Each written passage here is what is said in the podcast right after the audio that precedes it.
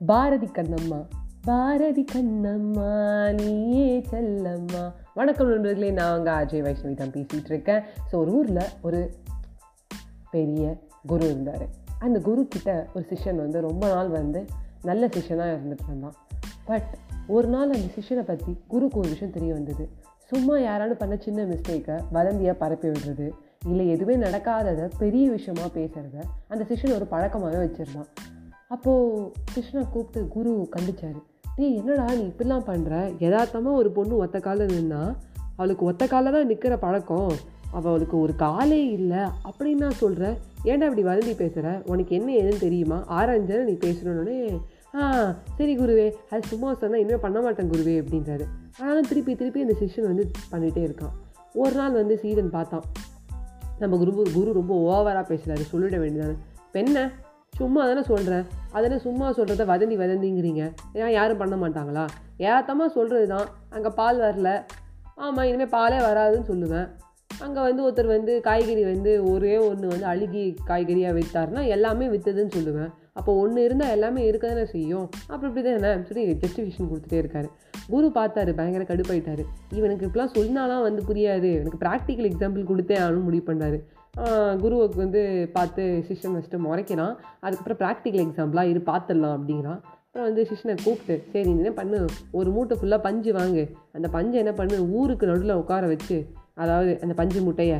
அப்படியே அந்த பஞ்சை வந்து எல்லாத்துலேயும் பிச்சு போடு அப்படின்னா ஆ போட்டுடுறேன் பிச்சு பிச்சு அந்த பஞ்சை போட்டுடுறாரு. அப்படியே போயிடுது. வந்து சிஷ்யன் சொல்கிறான் குருக்கிட்ட போட்டுட்டேன். ஏன் முகரக்கட்டை இப்படி வச்சுருக்கேன் நல்லா தான் சொல்லேன். அதான் பஞ்சை வந்து எல்லா இடத்துலையும் பிச்சு போட்டுட்டேன்.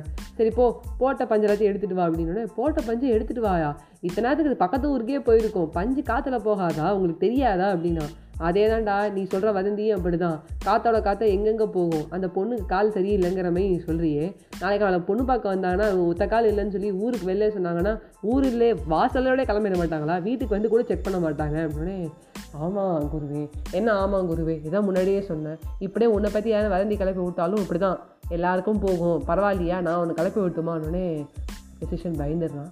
நம்ம நிறைய பேர் இப்படி தாங்க பண்ணுறோம் ஏதானும் ஒன்று வாய்க்கு வந்தது பேசுகிறோம் அது வதந்தியாக அப்படியே பரவிடுது. நம்மளுக்கே தெரியாமல் நம்ம தப்பு பண்ணுறோம் என்ன ஏதுன்னு ஆராயாமல் இப்படி பார்த்தியா அப்படின்னு சொல்லிட்டு உடனே வந்து சொல்கிறது வந்து நம்ம நிறுத்திக்கிறது ரொம்ப நல்லாயிருக்கும் அப்படின்னு நினைக்கிறேன். ஸோ பாரதி கண்ணம்மா சீரியல் வந்து பார்த்திங்கன்னா வேறு லெவலில் போயிட்டுருக்கு என்னடா சீரியல் பாருங்கள் சீரியல் முடிய போகுது இப்போயாவது பாருங்கள் அப்படிலாம் சொல்ல போகிறது இல்லை. இல்லை வந்து பாரதி கண்ணம்மா அப்படிங்கிற சீரியல் ரொம்ப வருஷம் நிறைய பேர் பார்த்துட்டு இருப்பாங்க. பயங்கர அப்டேட்லாம் போயிட்டுருக்கும் த்ரீ மில்லியன் ஃபோர் மில்லியன்லாம் போகும் அதோட வியூஸ் ஒரு ப்ரோமோ வந்து டப்புன்னு ஒன் மில்லியன் ஆகும். ப்ரோமோவை பார்த்துட்டு தான் அதில் கண்டரை கண்டரவே இருக்குன்னு சொல்லி கழுவி ஊற்றுவாங்க கமெண்ட் பாக்ஸில் ஆனால் அந்த கதை என்ன? சாதாரண ஒரு விஷயம். கண்ணம்மா இருக்கான் அவளோட மேலே வந்து ட்ரஸ்ட் இஷ்யூ அதை யாரோ வெண்பான்னு ஒருத்தர் சொன்னோன்னே இந்த பாரதிங்கிறத நம்பிடுறாரு தன்னோட ஒய்ஃப் மேலே தான் சந்தேகப்படுறாரு. அந்த ட்ரஸ்ட் இஷ்யூவை சால்வ் பண்ணுறத பத்து வருஷமாக கட்டிகிட்டு இருக்கான். இந்த வதந்தியும் இந்த ட்ரஸ்ட் இஷ்யூவும் கிட்டத்தட்ட ஒன்று தான் வதந்தியை கரப்பி விடும்போதோ இல்லை வதந்தியை நம்மளே கலப்பினாலோ அது ட்ரஸ்ட்டுக்கு ஒரு பெரிய பாதிப்பு தான் வரும். எனவே எது பேசினாலும் யோசித்து பேசுங்க. யார் எது சொன்னாலும் அதை உடனே நம்பாதீங்க. இந்த காற்றுல வந்த அந்த பஞ்சு மாதிரி தான் வதந்திகள் நிறையா நம்மக்கிட்ட வந்துட்டுருக்கு தீர விசாரிங்க. By bye friends